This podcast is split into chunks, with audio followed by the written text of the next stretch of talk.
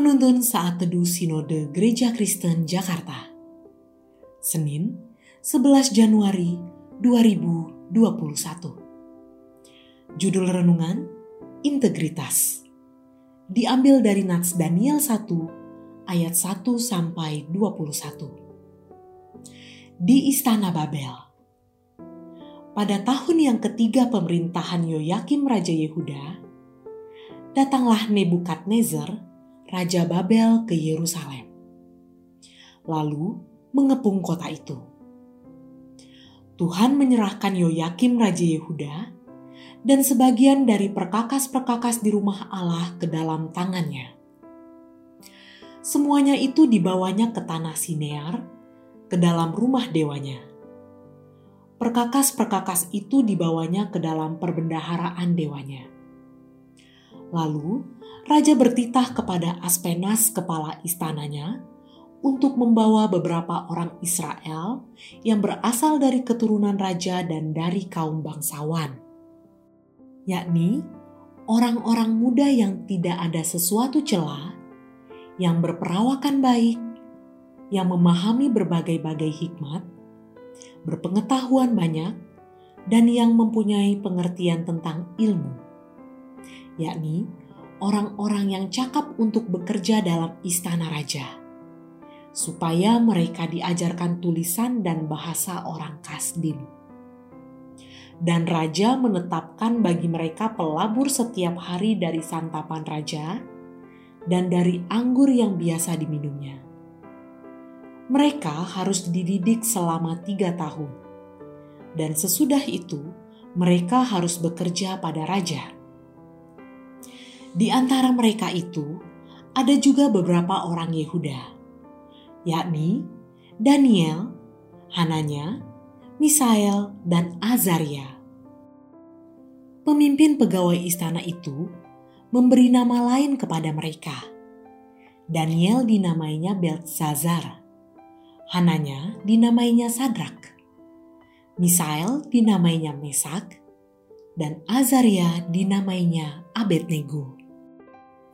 Daniel berketetapan untuk tidak menajiskan dirinya dengan santapan raja dan dengan anggur yang biasa diminum raja. Dimintanyalah kepada pemimpin pegawai istana itu supaya ia tak usah menajiskan dirinya. Maka Allah mengaruniakan kepada Daniel kasih dan sayang dari pemimpin pegawai istana itu.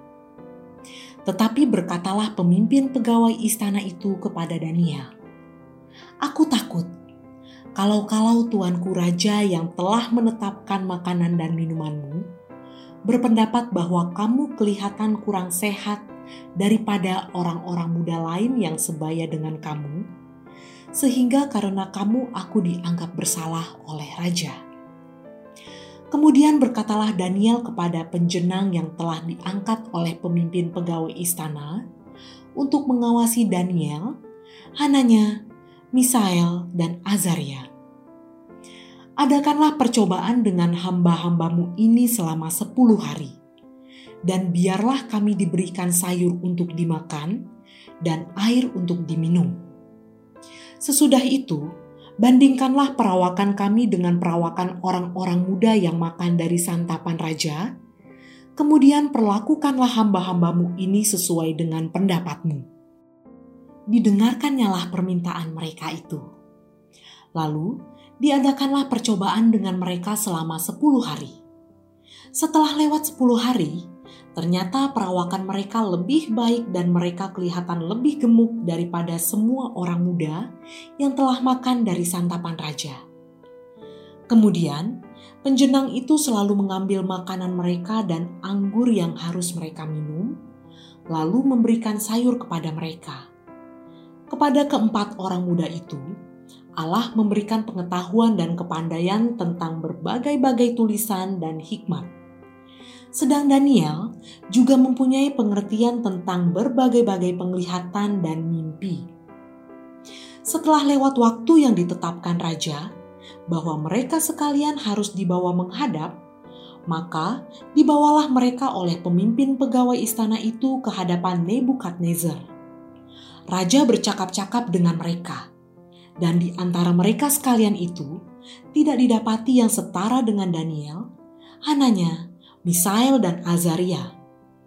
Maka bekerjalah mereka itu pada raja.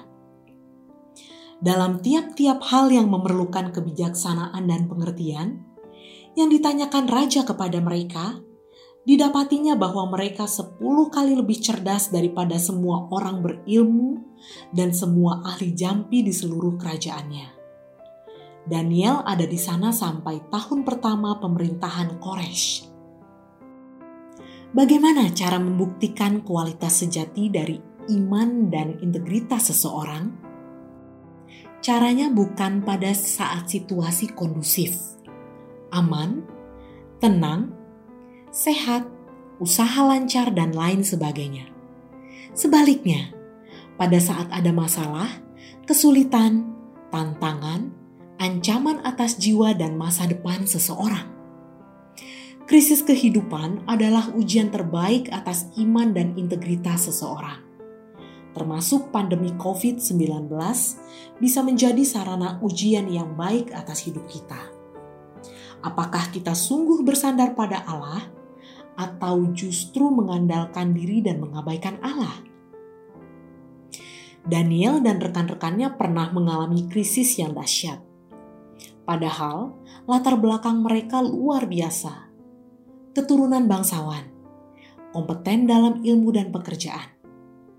Karakter Daniel tampak dari sikapnya yang berani menolak santapan raja karena tidak mau menajiskan dirinya dia tidak takut pada risiko apa pun karena prinsip keharusan menjaga kekudusan hidup di hadapan Allah.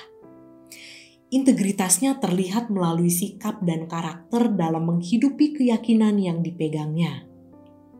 Integritas Daniel itu didasarkan iman yang kokoh pada Allah. Ia percaya pada Allah yang sanggup memelihara kesehatannya dia yakin akan mengalami keadaan yang terbaik atau kondisi prima, walau hanya mengkonsumsi makanan dan minuman yang sederhana. Itulah gambaran orang yang hidup berintegritas dan beriman penuh pada pimpinan Tuhan dan pertolongannya di tengah bahaya dan krisis. Apakah imannya terbukti? Ya, Allah berintervensi penuh sehingga kondisi Daniel sangat sehat. Bahkan, Daniel dan rekan-rekannya mendapatkan pengetahuan dan kepandaian. Daniel secara pribadi mendapat karunia yang ekstra dan sangat dipercaya sampai beberapa generasi kepemimpinan di kerajaan Babel. Bagaimana dengan hidup Anda?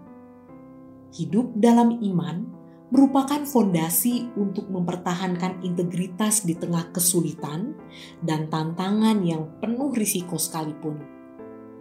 Allah akan menyediakan hikmat, pertolongan, dan intervensi khusus dalam hidup kita. Di tengah krisis, biarlah akar iman kita lebih kuat bergantung kepada Allah.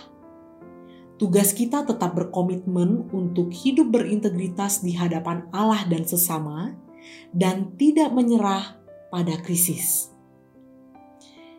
Iman yang kokoh kepada Allah merupakan dasar untuk berani hidup berintegritas. Kiranya Tuhan menolong kita.